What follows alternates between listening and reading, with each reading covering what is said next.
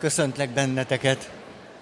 Isten hozott mindannyiótokat, belekezdek, és arra jutottam, hogy már nem ígérek semmit.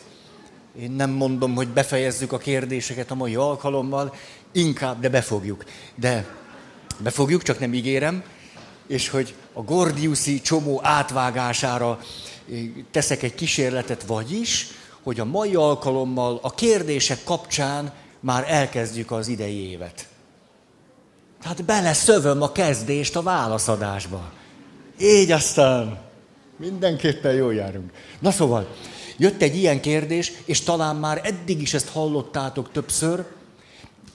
Egyetlen mondat volt csak, hogyan kell határt tartani.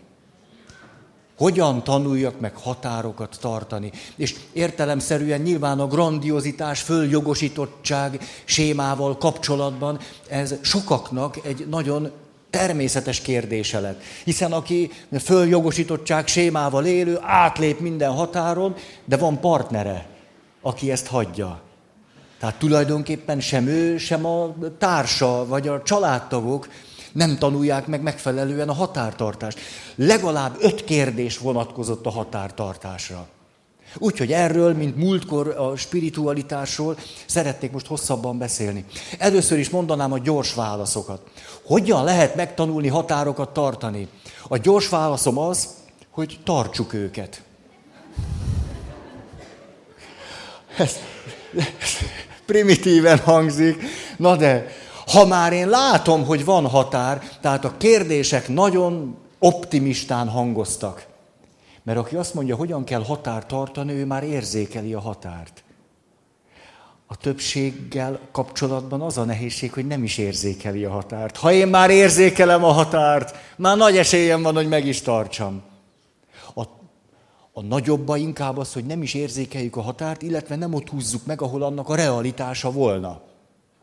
Tehát azt lehetne mondani, ha valaki már érzékeli a határt, állítsa oda a hadseregét, vagyis a harcosát, és tartsa. Idézgetem nektek ezt az öreg papnevelőt, mentek hozzá a fiatal papnövendékek, és kérdezték, hogy hogy, hogy, kell meg, hogy, hogy tudnánk itt megtanulni jó papnak lenni. És az öreg papnevelő mindig azt kérdezte, hogy tanul meg a kutya ugatni? És akkor a válasz, hogy ugat. Tehát a határtartást úgy tanulhatjuk meg, hogy tartjuk. És akkor közben szenvedünk, és konfliktusok vannak, és akkor azzal együtt tartjuk, és beszélgetünk róla. Na, hogy tartjuk. De, de, látjátok, ez a kérdezés-válaszolás műfaj, hát nehezen enged mondjuk árnyalt összefüggéseket kibontani. Mert most ezt elmondtam, és talán sokan azt mondják, hogy na, nesze semmi fog meg jól. És azt mondta, hogy ugassak meg, hogy hívjam a katonákat. Hát nem, nem tudom, nekem az anyámmal van baj, most ezzel nem sokat tudok kezdeni, hogy ugassak, meg hívjam a katonát. Úgyhogy arra jutottam, hogy ezt szeretném egy összefüggésbe ágyazva is elmondani. Hogy hogy is van ez? Hogy miért ekkora témánk az, hogy határt tartani? Hogy miért van ez így? Az összefüggés így szól. Képzeljük el, kicsi gyerekek vagyunk, hát azt remélem el tudjuk képzelni, és mi történik ilyenkor? De sokat beszéltünk arról, vannak fizikai és érzelmi szükségleteink. Jó esetben a környezetünk anya, anya, aki olyan puha, és anya, akiból lehet inni, hogy ráhangolódik a szükségleteinkre, meg apa is. És ezzel mi történik? Egyrészt, ahogyan ki megfelelő módon elég jól a szükségleteink, ez egy nagyon világos lehetőséget ad számunkra arra, hogy magunkat egyre inkább megéljük, ahogyan tükröződünk másokkal való kapcsolatunkban. Még nem tudjuk, hogy jók vagyunk, hogy értékesek vagyunk. Még nem tudjuk, hogy szabad-e érezni, hogy szabad-e sírni, hogy szabad-e bepisilni, hogy szabad-e kifejezni magunkat de a szüleink, számunkra fontos személyek visszatükröznek bennünket, és hírt adnak arról, hogy szabad-e lennünk, szabad-e fiúnak lenni, vagy szabad-e kislánynak lenni, szabad-e sírni, érezni, szükségleteinket kifejezni, hogy szabad-e, hogy ez rendben van-e. Ha valakit vissza tudnak tükrözni következetesen úgy, hogy rendben van, erről nagyon sokat beszéltünk. Akkor például visszatükrözik a testemet úgy, hogy az rendben van. De azért az első életszakasz nagyon szól a testről, nem? Hogy sugárba köpöm ki a pürét, és hogy erre milyen anyai választ kapok. Hogy ugye jött egy ismerősöm, azt mondja, te tudod, hogy mi felénk? Hogy hívják a gyerekek felé a nemi szervet?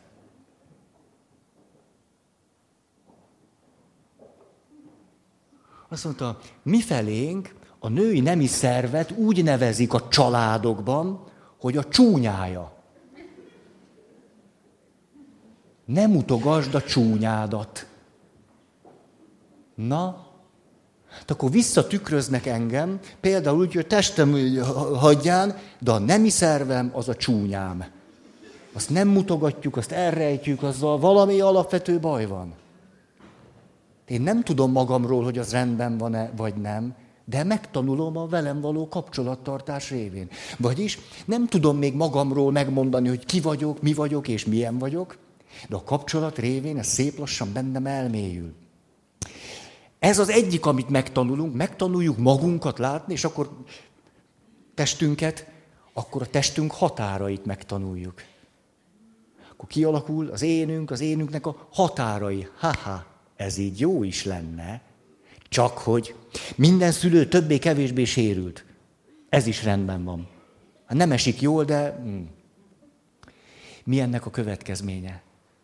Hogy minél sérültebb egy szülő, annál kevésbé van ideje, energiája, adottsága, személyiségének mindenféle tehetsége arra, hogy én rám hangolódjon, végig kísérjen engem bizonyos folyamatokban. Visszatükrözzön engem, megnyugtasson engem, kifejezze, hogy rendben van, segítsen engem, elterjelje a figyelmemet föl, segítsen fölvedezni a világot, és a többi. Hanem ha egy szülő sebzett, mivel fog foglalkozni? Elsősorban saját magával, hiszen mennyit beszéltünk erről, úgy éli meg az életet, hogy neki mindig életben kell maradni. De a helyzet ennél még jóval árnyaltabb. Vagyis, vagyis, hogy ő miközben a saját szükségleteivel törődik, a hiányai miatt, nyilvánvalóan hoz nagyon sok hiányt, ki felé irányul, aki úgy tűnik, hogy potenciálisan a legalkalmasabb arra, hogy az ő szükségleteit betöltse. A saját gyereke. Vagyis megfordul valami. Nem a szülő hangolódik elsősorban a gyerekére, majd pedig nyilván, miután magát is szereti és becsüli, néha azt mondja a gyerekének, hogy most nem. Vagy majd később. Ez teljesen rendben van. De itt, ha nagyon sérült a szülő, nem ez történik. Hanem azt mondja, jaj de jó, itt van, ő az én életem értelme. Hely-haj. Hát akkor nem lehet akármilyen. Ugye, ha ő az én életem értelme. Az egész más, ha azt mondom, hogy abban, hogy megszületett a pici babám, és vannak ketten, hárman, és én értük, cselekszem, meg tudom látni az életem értelmét, az rendben van. De egész más, ha azt mondom, hogy ő az életem értelme. Érezhető a különbség?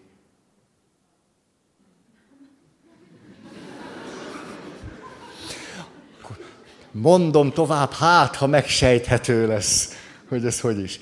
Na tehát, ha sérülten érkezik a szülő a szülői szerepben, akkor túl sok a hiánya, betöltetlen szükséglete, ezért a gyerekét fogja használni a saját szükségletei betöltésére, akarva, akaratlanul így fog történni. És hogy válaszol erre a gyerek? Miután a gyerek kiszolgáltatott, ezért számára ez természetes lesz. És elkezd ráhangolódni a saját szüleinek a szükségleteire. A nem tudatos világában is, meg a tudatos világában is. Már csak azért is, hiszen egy kiszolgáltatott lény. Hát ha anya, apa nincsen jól, akkor az egészen konkrétan és közvetlenül fogja őt érinteni. Nem teheti meg, nem engedheti meg magának, hogy anya és apa ne legyenek jól mert akkor az ő szükségleteit nem fogják kielégíteni. Ezért a gyerek elkezd azon túl is a szülei szükségleteire hangolódni, ami az emberi kapcsolatból, egy természetes anya-gyerek kapcsolatból adódna. Annál sokkal fokozottabban. Vagyis, akkor is a szülei szükségleteire, hiányaira, vágyaira, jelzéseire fog hangolódni, amikor ott annak lenne az ideje, hogy ezt a szülei tegyék meg ő vele. Hogy a szülei értsék meg, hogy a szülei kísérjék, hogy a szülei legyenek türelmesek vele. Mekkorát köptem most? Sok fényben jól látszik. Az nagyon jó, ha van bennünk életnedv. A magyar nyelv életkedv, életnedv. Valakiben jól áramolnak a nedvek, egészséges. Így, így. Áramoltassuk a nedveket, és virul az élet. Szóval, na, szóval, akkor ott van a, ott van a gyerkőc, akarva, akaratlanul, túlságosan is ráhangolódik a szülei szükségleteire, mert hogy a szülei túlságosan is a saját szükségleteivel vannak elfoglalva, tehát nem hangolódnak ő rá. Mi a következő lépés? A következő lépés az az, hogy ha én minduntalan rád kell, hogy hangolódjak. Például az édesapámmal kapcsolatos alapélményem, de azt hiszem pont ezt múltkor is mondtam, hogy mennék az apámhoz, aki pilóta, tehát eleve ritkán van otthon, de mikor otthon van, akkor alszik. Mert hát, hogy pilóta, hát reggel jött meg, tehát alszik. Tehát mennék az apámhoz, hogy egy ilyen normális valami, valami férfi a férfivel történjen már valami, és akkor anyám azt mondja, ne zavard apád, alszik. Na, mondjuk ezt én is látom, de megtanulom azt, hogy van apa, csak elérhetetlen. Van apa, csak nem szabad őt zavarni. Mikor nagyon lehet szigorúan, lehet kedvesen megkaphatom ezt a mondatot, hogy ne zavard apádat. Nagyon sokat dolgozik, tudod, ő keresi a pénzt, ez nagyon kedves, meg minden. Csak éppen három évesen arra kapok utasítást, hogy a saját szükségleteimet felejtsem el, és az édesapám szükségleteivel azonosuljak. Ezért érdekes módon,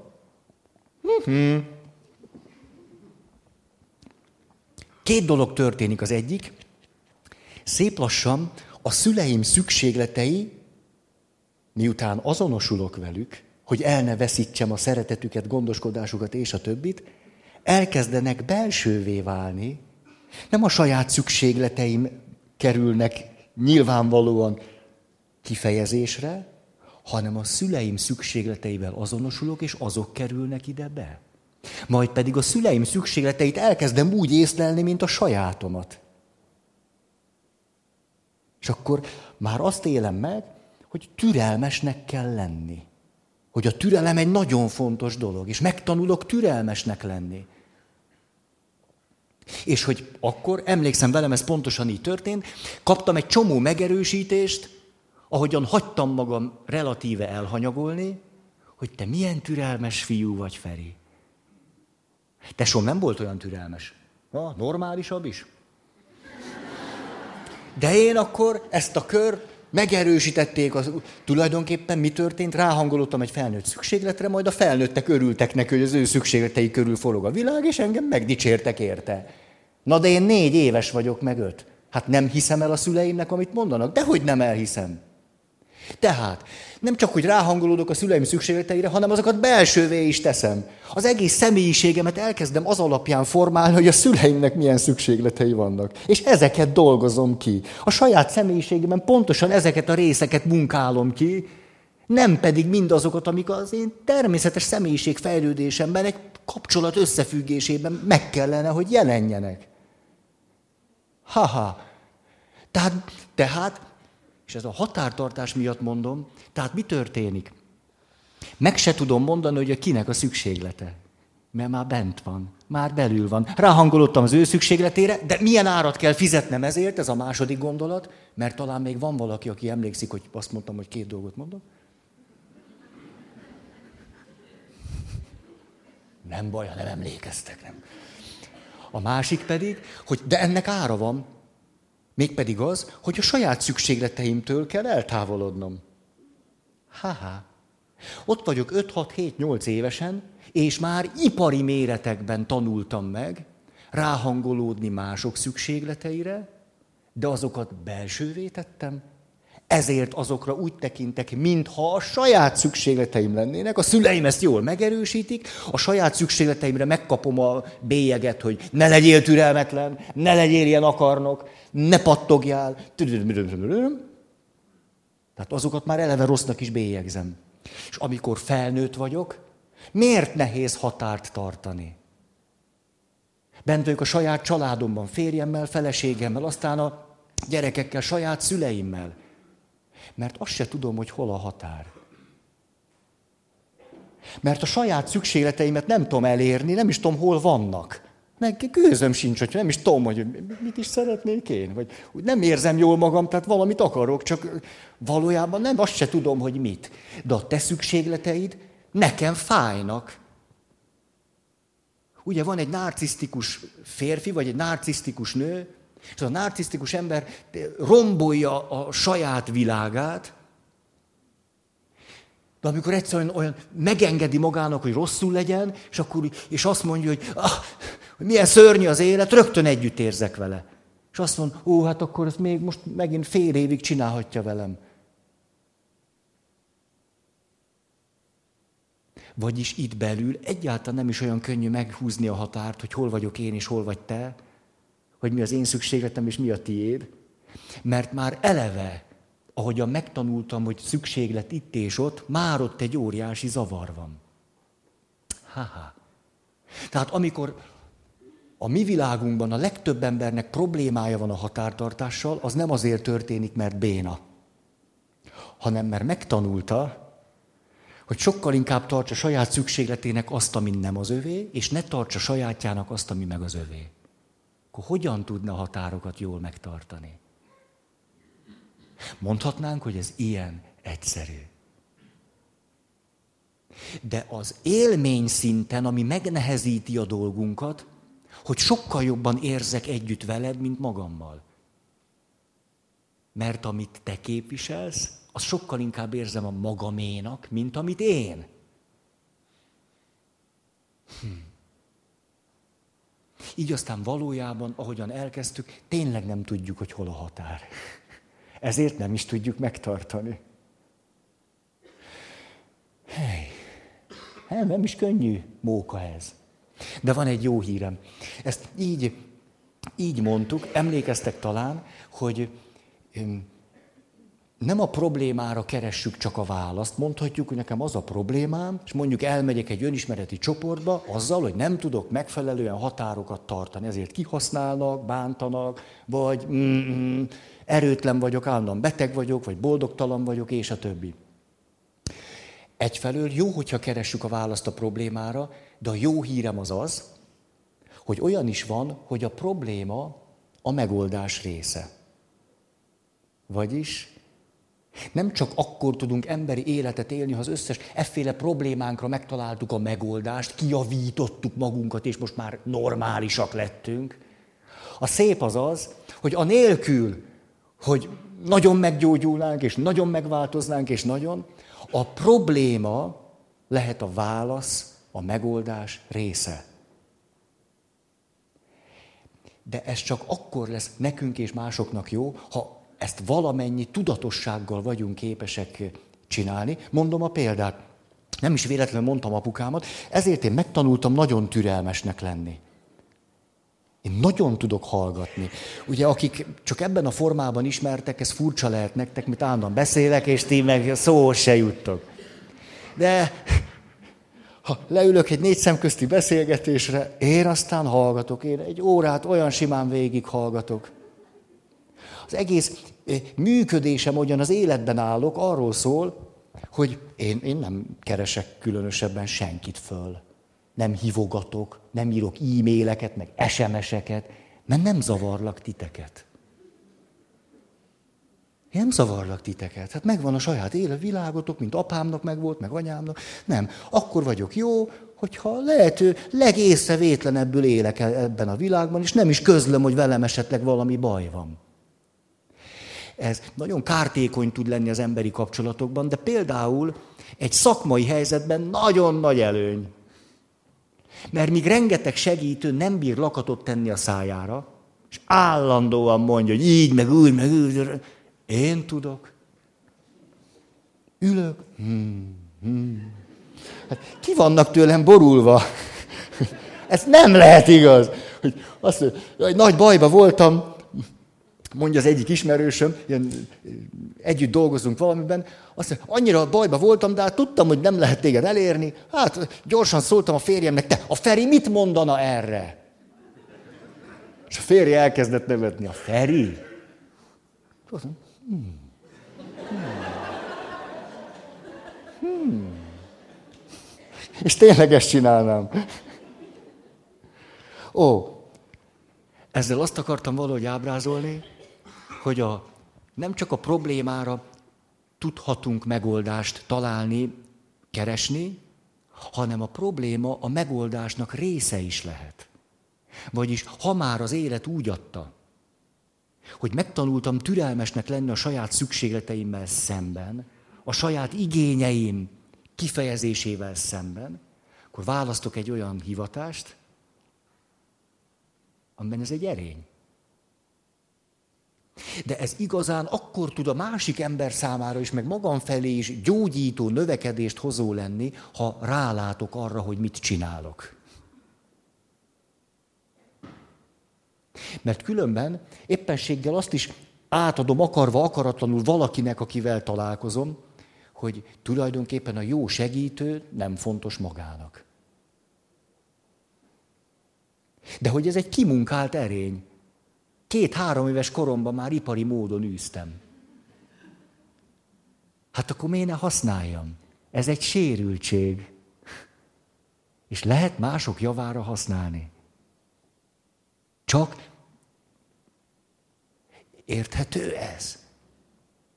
Mondok egy másik összefüggést ugyanígy, hogy, hogy nem, nem, csak, nem csak az az út, hogy keresünk a problémára megoldást, de ez fontos, hogy keressünk, hanem hogy a problémát beépíthetjük a megoldásba. Például szüleimmel való kapcsolat, ez a rá, rájuk hangolódás. Nézem édesanyámat, azt látom, hogy két kapura boldogtalan. Ez az élményem anyámról, hogy egy boldogtalan nő. Nem tudom, engem zavar. Zavar, zavar. Tehát boldogtalan nő zavar. Egy nő legyen boldog. Fú. Anyám boldogtalan, zavar, és akkor megfogalmazott életstratégia alakul ki, na majd anya, én boldog leszek. Akkor én boldog leszek, és akkor talán te is boldog leszel. Ha-ha. Apámat látom, ú, hogy össze-vissza él. Ú, ú, tehát ahogy ő repül, meg jön, megy, na az élete is ilyen. Tehát ilyen... Ugye négy házasság. Ugye? Hát ez... Na akkor gyerekként, ahogyan ráhangolódok a szüleim világára, azt mondom, na, majd én rendes ember leszek. Apa egy picit érted is, meg neked is, meg egy kicsit helyetted is, majd én, apa, nézd csak, majd, majd, mert mi összetartozunk. Anya, érted, boldog leszek, apa, érted, rendes ember leszek. Tesómat látom, ú, de nagy útkeresésbe van. Na, majd én találok utakat. Majd én. Ú. Majd érted is, meg helyetted is, meg neked is. Hm. És mindez tulajdonképpen egy sebzettség, és ez a sebzettség bent van a papi hivatásomban.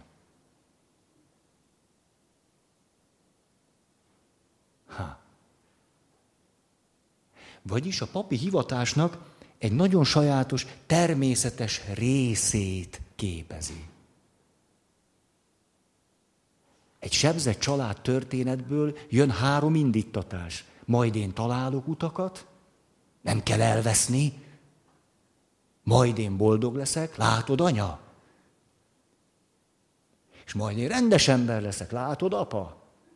És ebben nem csak az van, hogy ti bezzeg nem voltatok ilyenek, egyáltalán nem. Az emberi lélek ennél sokkal inkább mennyit beszéltünk erről az együttműködésről szól.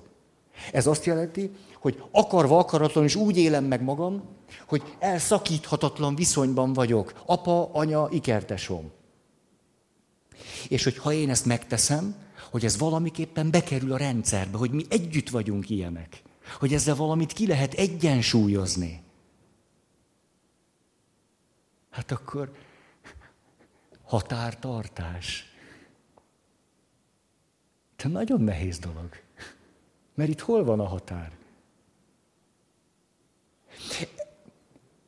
De hogy ezt két dolog miatt is akartam mondani, az egyik, ez egy nagyon nagy örömhír számomra, hogy egyszerre igyekszünk gyógyulni, és ez a gyógyulás lehetőséget ad arra, hogy amiben sosem gyógyulunk meg, hogy abban a probléma és a sebzettségünk a megoldásnak a részévé lehessen. Tehát azért is fontos megpróbálni gyógyulni, hogy áldássá legyen a sérültségünk. Mert különben nem lesz áldás, hanem valami tovább örökítünk. És mindezt pedig konkrétan a határtartás miatt mondtam. És hadd húzzak most egy ívet, jó, nagyon belementem ebbe, de hogy, hogy emlékeztek, azt mondtuk, hogy körülbelül három éves korig a gyerekek természetüktől fogva önzetlenek. Kezdetben van a kapcsolat, mondta Martin Buber. Kapcsolat, kapcsolat, abban élünk. Ha nincs kapcsolat, a kapcsolat segít arra, meg ahhoz, hogy három éves korunkban már ne csak teljes természetességgel legyünk önzetlenek és segítőkészek, három éves korban jön a fordulat, és elkezdjük azt nézni, hogy és te segítettél? Mert én akkor segítek, ha te is. Én olyannak látom a felnőttet, aki segít másoknak, akkor én négy éves gyerekként szívesebben segítek olyan felnőttnek, akinek az életében látom, hogy ő másoknak segít. Kezd kialakulni egy másik világ, hogy elkezdjük mérlegelni azt, hogy mi az igazságosság, kölcsönösség, egyenlőség, melyek a normák, ami alapján élni akarunk, és ami alapján élni kell. Ez látszólag önzőbbé tett bennünket, ugye? Eddig önzetlenül segítettünk, és utána meg már ilyen önzők is zék leszünk, már csak akkor segítek, ha te segítesz. Ö, itt már romlik. A... És akkor elkezdjük idealizálni a gyerekkort. Valójában nem erről van szó, hanem valami nagyon fontosat teszünk. Ez pedig az, hogy kinyílt a világ, és az egyensúly keresésünk, az, amit páros kapcsolatokban csináltunk apával, anyával, ez kitágul már a csoport szintjére. És amikor szabályokat tartunk meg, és rászólunk a testvérünkre, hogy azt nem úgy kell csinálni. Ez nagyon érdekes, hogy egy négy-öt éves gyerek neveli a kistesóját, anélkül, hogy bárki erre fölkérte volna. Ez nagyon mélyen benne van a vérünkben. Azért, mert kezdjük nagyon magunkat is már úgy megélni, hogy mi egy minek a részei vagyunk. Ezért egyáltalán nem mindegy, hogy abban a miben az egyensúly, a kölcsönösség, az igazságosság megvalósul-e vagy nem. Négy-öt éves korban már ezt csináljuk. Aha. És ez látszólag önzés, valójában a hátterében annak a készségnek a kimunkálása zajlik, hogy hogy tudunk egyensúlyban lenni nem csak egy kapcsolatban, hanem egy csoportban. Tehát az is az együttműködésről szól. És a négy-öt éves gyerek betartatja a kis tesójával a normákat. És ennek nagyon sok kutatás van, nem a önmagában a tisztelet, még csak nem is önmagában a kölcsönösség az oka, hanem ez a belső érzék, ahogyan egy gyerek elkezd csoport szinten megpróbálni együttműködni másokkal, és abban megtalálni a saját helyét. Akkor nem csoda, hogy nem olyan könnyű határokat tartani. És itt ezért van nagyon nagy jelentősége annak, hogy saját magunkra találjunk. Ha jók az alapok, akkor elég jól meg tudjuk mondani, ez vagyok én, ez vagy te, ezt akarom én, ezt akarod te, én erre vágyok, te. Erre Miért van nagy szükségünk később a családban vagy a kapcsolatainkban? Hú, látom, olyan darálós ez a beültettek egy fárasztó nap után, én meg... Indexeket majd kérem a végén. aláírok. Hogy mikor egy kapcsolatban vagyok, akkor tudok partner lenni és társ lenni, hogyha saját magamért tudok tenni. Ha tudom a kölcsönösséget, ha ezt megtanultam, az igazságosságot, akkor lehet bennem bízni, lehet rám számítani, meg kell tanulnom a kölcsönösséget. Az nem az önzés felé visz bennünket, hanem afelé, hogy társkapcsolatban tudjunk létezni. És ahogyan én azt tudom mondani, hogy de én ezt megcsináltam, te meg nem csináltad meg. Ebben kifejlesztjük azt, hogy magunkért meg tudjunk valamit tenni. Egy kapcsolatban nagyon szomorú, hogyha nem tudok magamért tenni. Ha nem érzékelem magamat, nem nagyon tudok magamért tenni. Hanem azonosulok veled, értet teszek, és csak szenvedek, és várom, hogy te is tegyél értem. Te meg vagy teszel, vagy nem. Ezért az individualitásunkhoz eljutni, az nagyon értékes dolog. Sose szíttam emiatt azt, hogy milyen nagyszerű dolog, hogy személyek vagyunk. Ez nagyon fontos, de nem csak önmagunkban és önmagunkért, hanem a kapcsolataink miatt. Mert ha én egy egészséges személy vagyok, rátaláltam önmagamra, akkor egy kapcsolatban nem kell minden tőled várnom. És ez azért jó, mert néha nem tudsz megadni nekem fontos dolgokat. És akkor azt mondom, semmi baj. Attól mi még szeretjük egymást, csak te egy ember vagy, mint én. És ha te most nem tudod megadni, akkor én nem fogok kétségbe esni, nem foglak bántani, nem taposok át rajtad, hanem majd megadom magamnak. Hogyha te most nem tudsz engem megnyugtatni, majd megnyugtatom én magamat. Fogom a kispárnám, és azt mondom, na, jó van. Föl fogok tudni másnap reggel kelni. Helyhaj. Tehát ezt a lépést, az önmagunkra találás lépését nem nagyon tudjuk kikerülni, hogyha társkapcsolatban akarunk létezni. Ezért a három éves kor utáni történések nem az önzés felé visznek bennünket, hanem afelé, hogy társkapcsolatban társként tudjunk létezni, és hogy csoportokban képesek legyünk megbízhatóan létezni. Ebbe az irányba segítenek minket. És végül a harmadik lépés az, egyébként, csak úgy mondom, hogy kinőjük a csoportvilágot. A mi csoportunk, a mi családunk, a mi közösségünk, a mi egyházunk. Nagyon jó, hogy van mi, de egyszer csak túllátunk azon, hogy mi, vagy pedig azt csináljuk, hogy van nekünk olyan mink, amiben mindenki beletartozik. Hogy azt is tudjuk minek tartani. Hogy mi az összes ember. Hogy mi mindannyian gyarlók, vagy mi mindannyian értékesek, vagy mi mindannyian sérültek, vagy mi mindannyian, nem tudom, Isten képmásai, hogy nekünk ez is tud mi lenni. Ez a következő lépés, amit nagyon fontos volna megtanulni. Különben a csoportközi konfliktusok fölmorzsolnak minket. Hmm. Ma ezt látjuk. Hmm. Ezért tehát határt tartani nagy művészet. Há, milyen sok minden kell hozzá.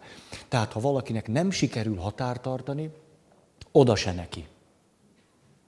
Normális. Valaki azt kérte, nem, nem, nem jó, de hogy mutassam meg az arhetípusoknak a mozdulatait. Meg is mutatom. És rögtön kezdem a határtartással, mert éppenséggel testi szinten is tanulhatjuk ezt, de már minden évben megmutatom, már könyökötökön jön ki. Tessék?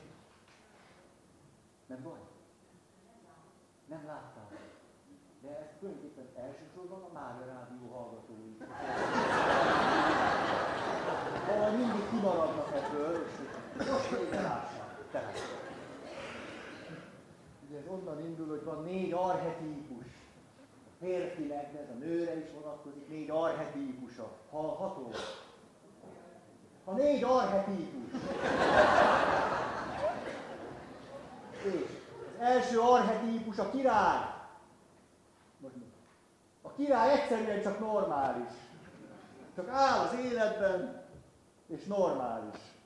És leér a földig a lába. Nagyon nagy dolog. Van kapcsolata a realitással, a földdel, de közben pedig a feje az eget veri. Így áll, egyszerűen csak stabil. A bennünk élő király egyszerűen csak egyszerű és normális. Áramlik benne az élet. Hmm. Ha úgy érzed, hogy kajla vagy, reggel csak állj be ebben, legkomolyabban. Én ezt csináltam. Meg is van örülhetünk.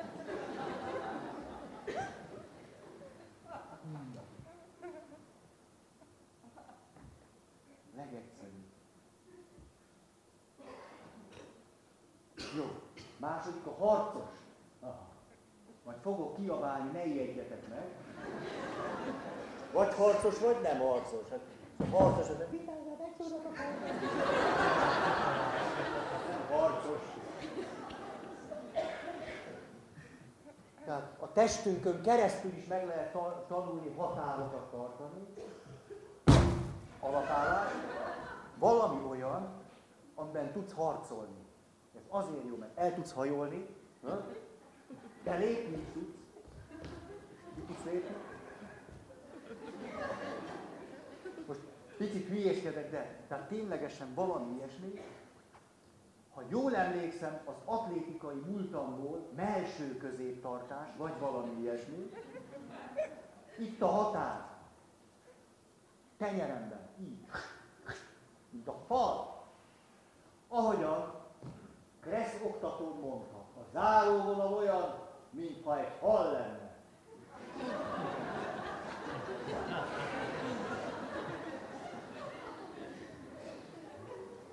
Na szóval.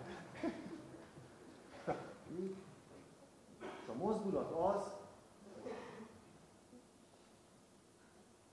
de akkor jó, ha nem könyökből csinálod. Amikor nem érzed az erődet, akkor ilyen könyökből így.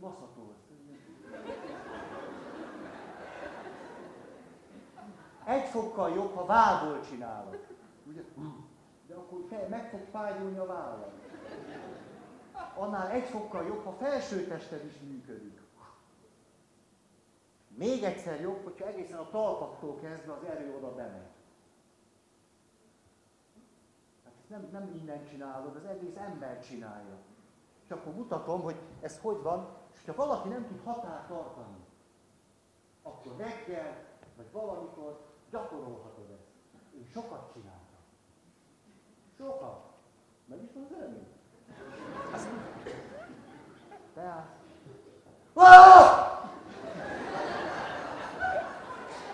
Ez a minimum. És azért is kiabálok itt, beállsz. Na, ez valami határ, nem? Kijelöltem, hogy ott van valami. Érzed, hogy itt a határ.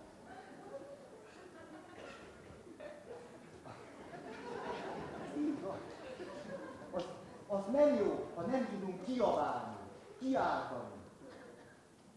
Valami be van szorulva. Hát, hát az életnek része az, hogy valami fenyeget, és legalább kiáltani tudok. Hogy nem! Ez is határtartás. Hogy azt mondom mondani, hogy nem.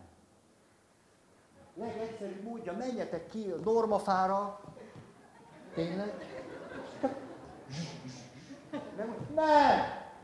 Tényleg, kiáltsátok ezt, nem! Érezzétek, hogy nem csak innen jön, hogy Szemafor. Így, levegő, végig lentről. Nem! Nem! Oké? Nagyon olyan gyógyító tud lenni, meghallod, hogy ez a hangom. Ez az én levegőm, ez innen jött ki. Ez az én testem. Ez az igáig És tudom, hogy ahogy mondom, úgy tűnik, hogy jaj, a gyerekes, meg nevetséges, meg produkálja magát, vagy mi. Milyen gyógyító ereje van. Visszaszem. Hogyha olyan kliens érkezett hozzám, akivel nekem nehéz volt határ tartani, néztem a naptárat, és mielőtt beszélgettünk volna, csináltam a gyakorlatot. És amikor ott ültem, és nem volt nekem könnyű vele határ tartani, mert őt nem érdekelte az idő, engem meg igen, már már ott ült a következő valaki, akkor nem egyszerűen csak itt bent szenvedtem a fejembe, meg a gyomromba, hogy hanem elővettem a testi érzeteket. Hát, még fél órával ezelőtt üvöltöttem, hogy hát akkor ne is haragudj, de hát kilenc óra van. Igen, igen, de nekem nagyon fontos. Igen, tudom, hogy fontos, de kilenc óra van. Ki vegyük elő a naptárat? Ha.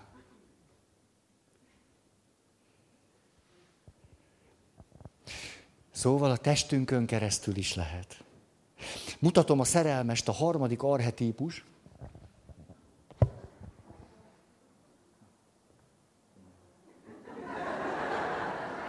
Egy nagy váltás az, ugye? Körülbelül olyan élményem van most, hogy, ne, veled ne, ne. Tehát,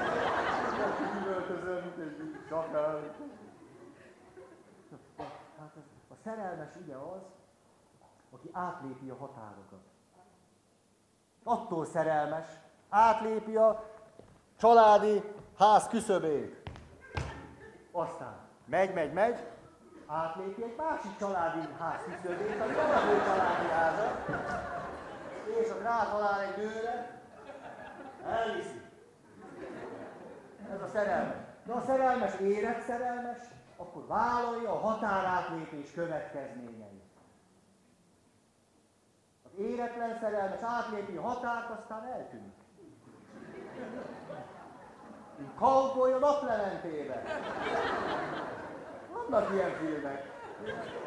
Az összes csapos nő beleszeret, ő meg eltűnik. Női szíveket meg magával viszi a gyerektáskába. Nem szép dolog. Na, a szerelmes átlépi a határokat, vállalja a következményeket. Na de van vissza is, vissza tudja ezt vonni. Ez a hűsége. Az érett szerelmes,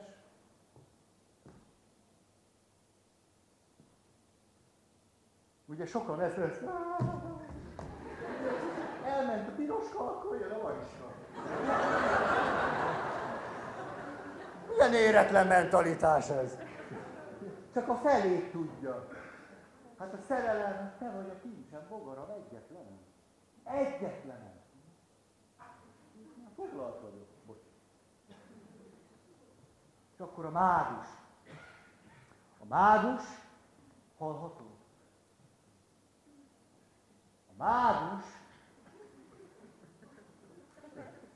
mai alkalom után gyertek, próbáljátok ki. Egész nyugodtan csinálunk egy kis hangzavart, szabad. Szabad. Miért, amikor 25-en húzzák a hegedűt?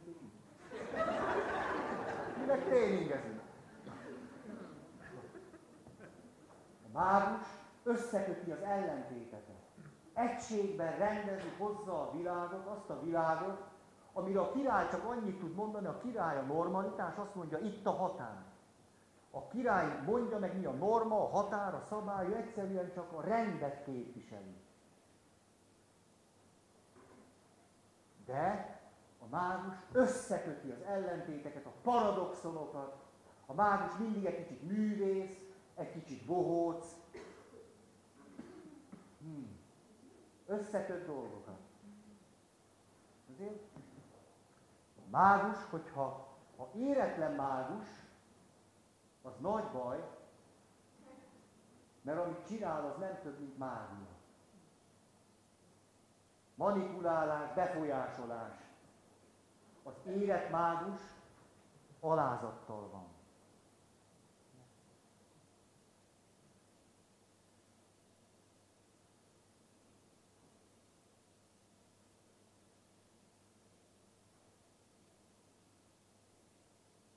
Valami ilyesmi.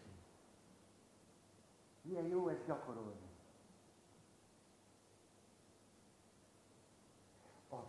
A gyakorlás ahogyan a testünket érezzük. Nagy segítség, hogy tudjunk határokat tartani. A testünket megérezni, az nagyon jó, hogy itt, itt vagyok, itt, itt tartok, ezt érzem. Jól van. Gyorsan kérdéseket vegyünk.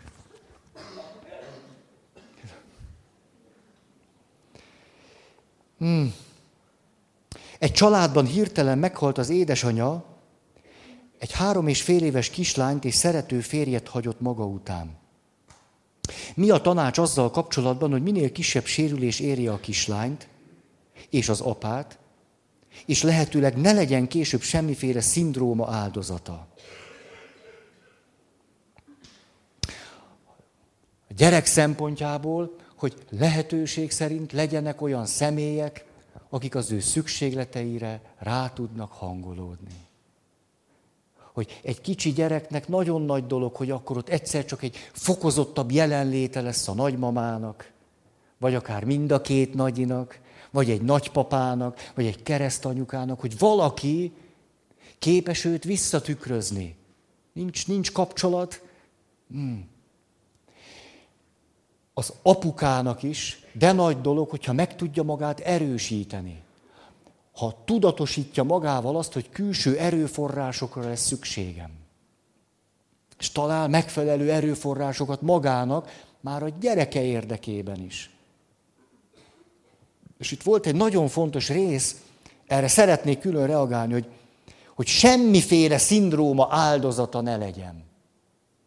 És ami nagy segítség, hogy elfogadjuk, hogy egy három és fél éves kislány ebbe bele fog sérülni. Hát az az alap, hogy belesérül.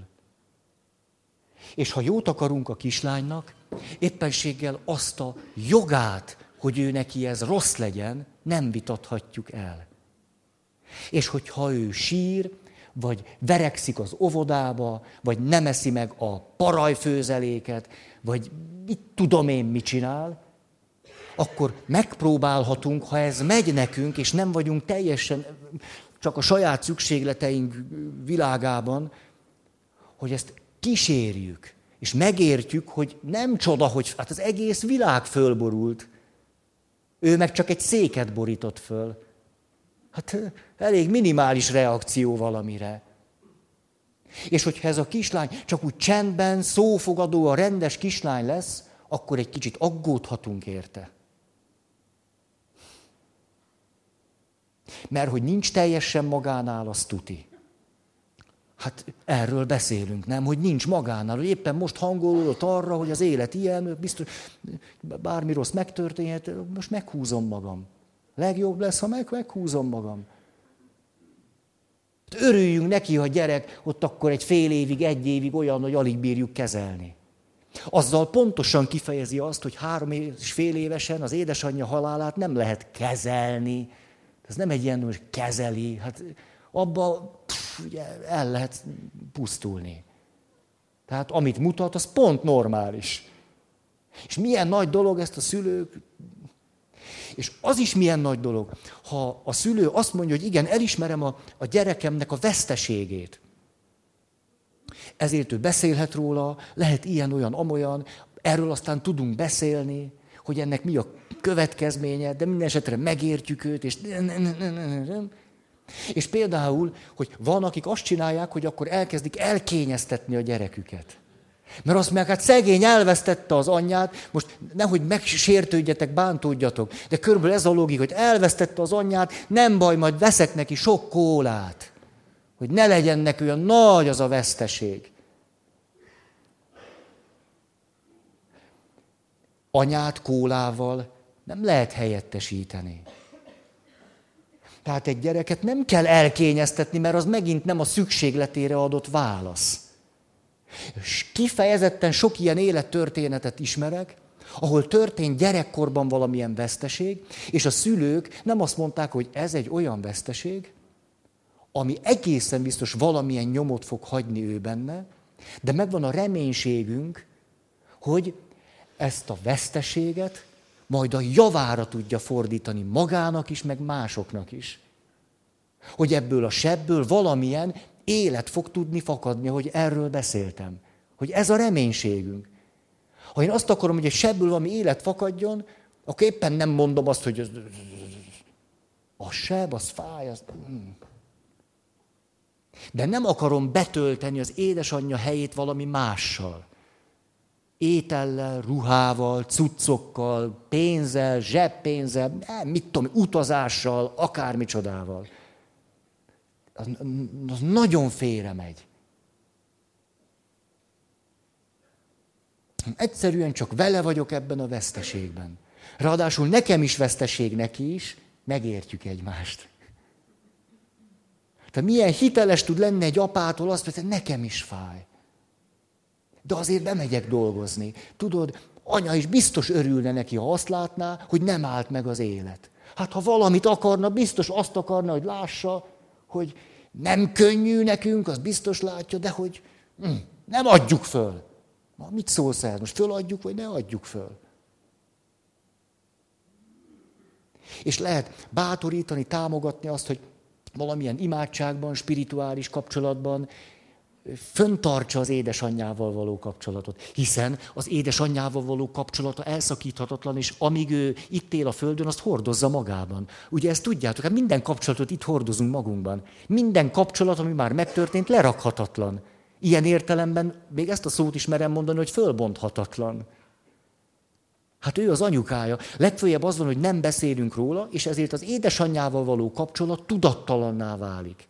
Minden, ami így tudattalanná válik, aztán ki tudja, mit fog velünk csinálni. Sokkal jobb, ha tudatossá válik.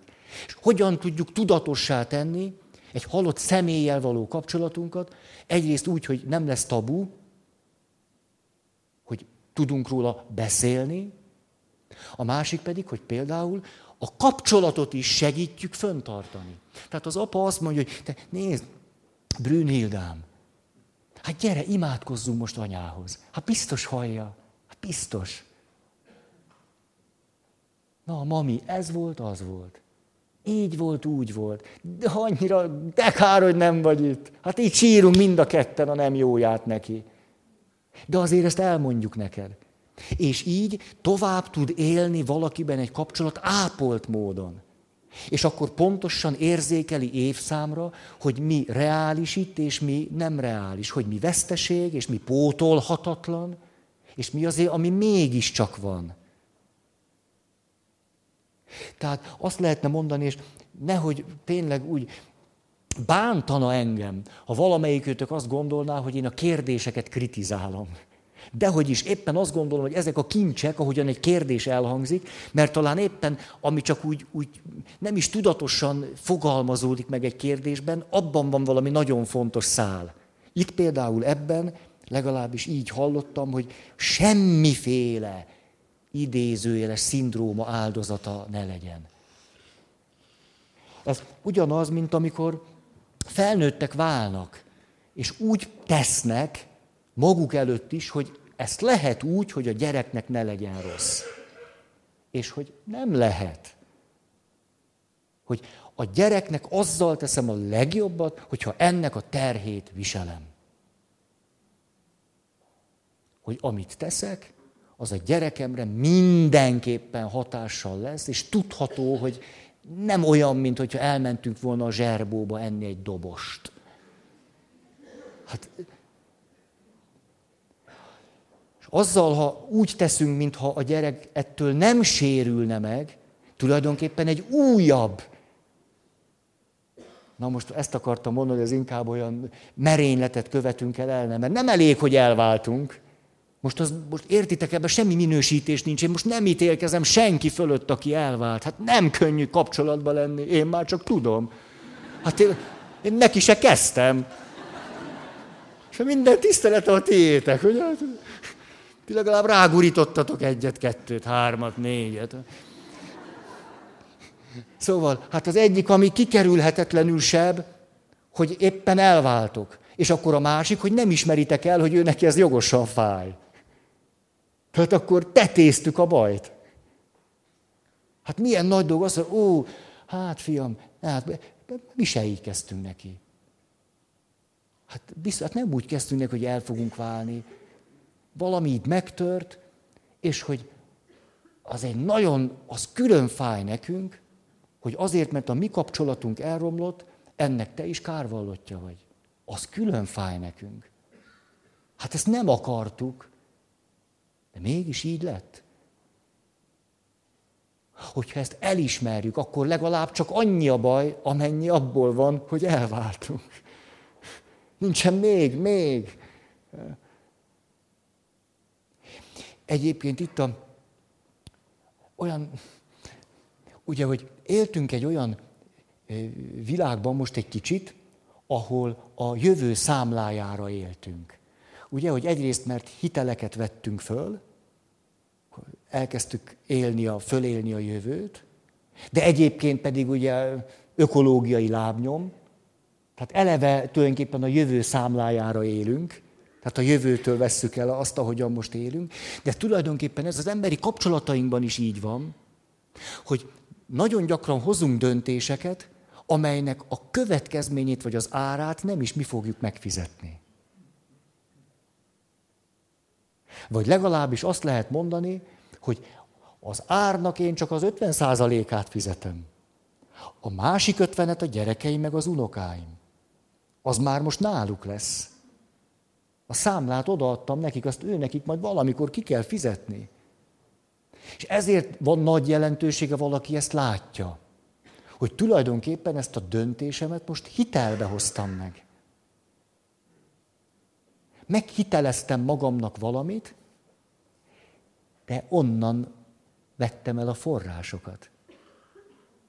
Hogy ez az emberi kapcsolataink világában is így tud lenni. És akkor visszakanyarodhatunk az előadásnak az elejére, hogy egy felnőtt, akinek nem hangolódtak rá a szükségleteire, és utána ő azt várja, akarva, akaratlanul, hogy a gyerekei hangolódjanak rá, és ők törődjenek az ő szükségletével. És így tulajdonképpen mindig valamennyit fölélünk a következő nemzedék élet lehetőségeiből. Tehát mi úgy tartjuk fönn magunkat, hogy ők fizetnek. Nem tudom, ez nem túl borulátó, amit, vagy nagyon, vagy nem hangzik jól, ugye? De ez szerintem annál reálisabb. Reálisnak látom. Csak hogyha nem terjesztjük ki a nézőpontunkat messzire, akkor azt mondjuk, hogy tulajdonképpen nem is volt akkor ára. Neked. Az 50 százalékot más fizeti. Persze mondhatod, hogy ez nem is akkora kaland. Ez, hmm, azt nagyon bánnám, hogyha amit most mondok, az úgy hangoznám, mint valami moralizálás. Hogy ilyen ítélkezés, vagy minősítés, mert nincs bennem ilyen. Hanem inkább tudjátok, ilyen, ilyen jajdulás van. Hogy, hogy annyi minden tud történni az életben, és néha, néha akár mennyire is áll a király, jön egy akkora szél, hogy elfújja. Hát van ilyen. Hát van ilyen. Most, ugye megint, hogy bármelyikünk belenéz a tükörbe. Volt már veled ilyen? Hogy elfújt a szél. Ha van ilyen, nem elég erős a gyökér, ki tudja mitől. Elfúj a szél. Tehát ugye tényleg az vesse az első követ, akit nem fújt még el a szél. Tehát ezért... Hmm. De hogy a következő nemzedékre akkor tesszük a legkevesebb terhet, ha legalább elismerjük, hogy így van. Az legalább valami. Na, akkor megálltunk, és akkor király azt mondta, hogy igen, sajnos három napig nem voltam hivatalba, de látom, a számlák befutottak. Hát ez akkor így ennyi lesz. Én nem, nem, nem akartam ilyen komor lenni ma. Csak hogy úgy... Kedves Feri, ez legalább aranyos. Ha már szinte mindent elolvastam a függőségről, intimitásról, sémákról, terápiáról, szorongásról, önbecsülésről,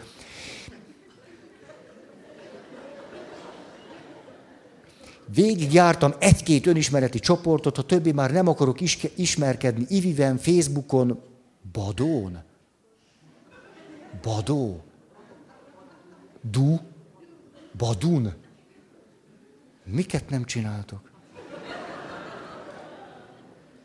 És a habostortán, ha úgy látom, hogy a többiek szintén végigcsinálták mindezt, és mégis félnek, ráadásul jobban félnek a kapcsolatteremtéstől, sőt már az ismerkedéstől is, mint én, és senki nem mer odajönni hozzám, hiába lelkesíted a többieket, én pedig nőlétemre nem kezdeményezhetek, ha befutcsolt minden ismerkedési kísérletem a spontán és nem spontán alkalmakon, szabadidős, táncos, csendes ülős, ülős táncos, túra, tál, mindegy, ártéren, sivatagban, Szaharában és a Bátrában, de nem bírom föladni, mert számomra egyedül rosszabb, mint együtt, akkor mit tehetnék még én? Vagy itt már tényleg föl kéne adni. Na és azt hogyan? Ez, ez, ez, ez hogy valakinek ez eszébe jut, hogy hogy kéne jól föladni, azt üzenem neked, hogy te élsz. Ez már valami. Tehát valaki jól akarja föladni, ez, ez, ez, ez, ah, puszi neked, ez szép, de ne add föl. Ha föl kéne adni, akkor érdemes jól, jól föladni. Ugye, ismeritek uh, Schwarz a cipész történetét? Jaj, hát az egyik kedvenc történetem. Megy a férfi két papucsal, hát az a kedvenc papucsa is megy a cipészhez, és mondja, hogy itt a, ez a két papucs, és hogy nagyon ki van szakadva, ez a kedvenc papucsom, hogy csinálja már meg. És a cipész mondja, jó, bemegyek a műhelybe, megnézem, mi is van vele, és bemegy a műhelybe, és kijön, és hozza a két papucsot, és azt mondja, ne arra, hogy tüzetesen megnéztem, menthetetlenek. És visszaadja. Este akar belelépni a szakadt menthetetlen papucsába a gazdája, és mind a kettőben van valami. És belenyúl, és látja, hogy az egyikben is, a másikban is van egy kis darab cukor. És az egyik cukor mellett van egy kis cédula. Cédulán fölirat. Ha valamit nem lehet megcsinálni, azért érdemes jól nem megcsinálni. Tehát valaki jól akarja feladni, hát ez, ez, ez valami zen-buddhista mentalitás. Ez nagyon szép. De tudjátok, ahogy olvasgattam, nem tudom, megütötte a szemeteket, ahogyan én olvastam, tehát, hogy azonosultatok-e velem, elszakadva a saját szükségleteitektől, hogy én pedig nőlétemre nem kezdeményezhetek. Hmm. Ez, ez, ez, hát, igen, valaki válaszolt, hogy de. Összes szorongó kapcsolatteremtéstől aggódó férfi azt mondja, hogy de létszi. Ja.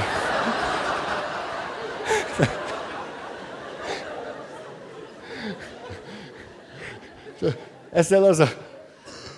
Vagy olyan erősek tudnak lenni családi minták, vagy mítoszok, vagy micsodák, hogy a nő nem kezdeményezhet. Már miért ne? De a kérdésben egyrészt kezdeményezhet. Ugye, de akkor ilyenkor jön, elindul egy hatalmas teorikus, vagy teoretikus okoskodás, és azért nem kezdeményezem, ha én kezdeményezek, akkor a férfi nem tud elég férfi lenni, és ő nem tud elég férfi lenni, akkor már veszett fejsze nyelel, mert akkor én vagyok a nyerekbe, és ő meg nem, és akkor, hogy tud felszállni a lóra, amikor én vagyok, ő, én ülök rajta, és Ez nem olyan bonyolult, hogy... Tehát szabad kezdeményezni, szabad, de azt is mondhatnám, hogy a kezdeményezésnek megvannak a női formái. És ha valamit érdemes tenni, azt mondanám, kezd el kidolgozni magadban a női repertoárodat. Kicsit hagyd a pasikat, az összeset, akik nem figyelnek rád, és nem, nem. Uh-huh. Próbálj ki három szerepet, legalább. Hogy milyen szerepekben hogyan tud egy nő kezdeményezni, illetve ne is, mert kezdeményezni nem lehet, akkor fogadjuk el, hogy nem lehet. Nem lehet, nem lehet. Akkor abból indulunk ki, ahol tartunk. Tehát nem lehet. Akkor azt lehet-e, hogy fölhívom magamra a figyelmet. Nem, én, nem, semmi kezdeményezés nincs benne. Na de létezni lehet. Tehát bátorság a létezésem megmutatására. Az nem kezdeményezés. Hogy különböző szerepekben azt hogy, hogy tudja. Ha, de tudom, itt is ez nehéz. Mert hogy a, a családban, hogyha szabad volt magamat megmutatni apának, az apa pozitívan válaszolt erre, akkor egy nő kislánykorától kezdve, serdülőkorán át, hogyha ez szabad volt, és közben mindenki jól tartotta a határokat, a nő teljes természetességgel megtanulja, hogy hogy hívhatja föl magára a figyelmet. Ezt később nem kell begyakorolni. Ezért, hogy jól tartják a határokat, ott már a kislány jön, és apa, apa, nézd a szoknyám, hogy pörög, látod? És apa azt ezzel menj az anyádhoz, mit csinál a szoknyád? De... Ugye elég? De az apának kinyílik a szeme, azt mondja, húj, hát ahogy te ezt ott pörgeted. Hát. Na, akkor megtanulja, hogy ha a nő szoknyát vesz föl, pörgetheti a végét. Ha végét, na hát azért tartjuk a határokat, de a végét, megpörgetjük a végét. És akkor fodrok lobognak, tik, tik, tik, tik, tik. Tehát itt megint oda jutunk, hogy, hogy ha valakinek ez nehéz, akkor nem azért van, mert te rossz vagy, csúnya vagy, értéktelen vagy, stb., hanem valahogy a családból, annak a természetes közegében nem jött az, ami elsősorban apa, nagyapa kapcsolatból jön, hogy, hogy én megmutatom magam, de hát miután nő vagy, csak nőként tudod megmutatni magad, és erre pozitív jelzéseket kaptál. Ez a természetes közege megtanulni annak, hogy megmutatom magam. A nők, ti nők, ugye most egy férfire se szeretnék nézni, tehát olyan jól tudjátok ezt csinálni. Hát én tudom, én egy, egy bárdolatlan férfi vagyok. Hát gimnazista koromban tényleg úgy járkáltam, hogy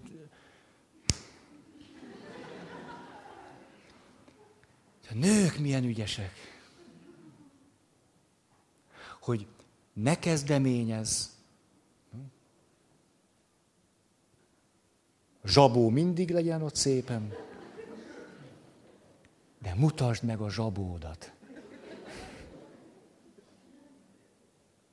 És na, egyébként pedig a probléma valós, ahogyan beszéltem nektek Zimbárdónak a kutatásairól.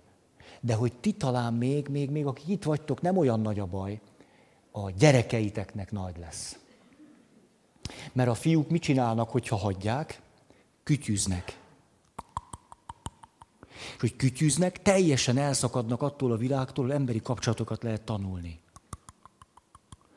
Ezért serdülőkorban teljességgel éretlenek a férfinő kapcsolatnak a ilyen értelemben következő lépésére. Nem bír belenézni egy nő szemébe, nem, nem látja meg, hogy ott mi történik egy nővel egy kapcsolatnak a tempója teljesen idegen tőle, mert a kutatások szerint a kütyüzésnek sokkal gyorsabb a tempója, az egész agyam rááll arra, hogy gyorsan jönnek dolgok, és én gyorsan reagálok. És amikor egy teljesen normális emberi kapcsolatban vagyok, az ahhoz képest olyan rémesen lassú, hogy kivárhatatlan, kibírhatatlan. Hát az agyunk meg tud szokni egy tempót. Az emberi kapcsolatok meg nem ilyenek. Emlékeztek, hogy a Kassai Lajos lovas íjász, hogy azt mondja, hogy kell egy lóval kapcsolatba kerülni. Ugye ezt mondtam nektek. Először a bizalom. Először mászkálgatok, szagolgatom, aztán szőre, bőre, izma, zsigere. Ez az öt lépés, már egy lóval is. Na,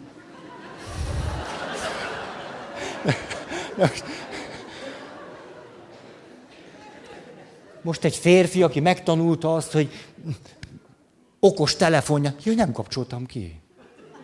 Nézzétek, így, így, ez bármikor megszólalhatott volna. Még jó, hogy nem adom meg a számot senkinek. És így... Nem zavarunk másokat a telefonszámunkkal. Egy fiú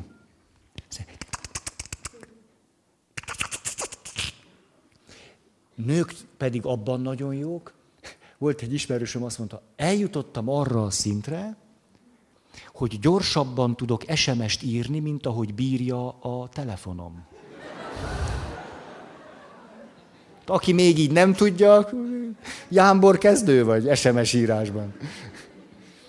Szóval a túl sok kütyű megtanít bennünket egy teljesen más tempóra, és ez hat az agyunkra. És minél korábban szokjuk meg nagyon-nagyon sok órán keresztül a sokkal gyorsabb tempót, mint ami az életnek a reális tempója, hogy bizalom, szőre, bőre, izma, zsigere, ezért az emberi kapcsolatok unalmasak lesznek. És inkább megyünk a kütyükhöz. És emellett pedig lesz egy nagy szorongás a férfiakban a nőktől. Nem a kapcsolattól vagy a visszautasítástól, mert az hagyján. Hát nem esik jól, ha visszautasításban részesülünk. A szorongás már attól megjelenik, hogy egy nő. Nő. De ti még nem vagytok ebben a világban. De ti szerencsére öregebbek vagytok. Jó hírem. Elment az idő. És mi van a kérdésekkel? Nem. Következő alkalommal már sémázunk, de már így is belekezdtünk azért.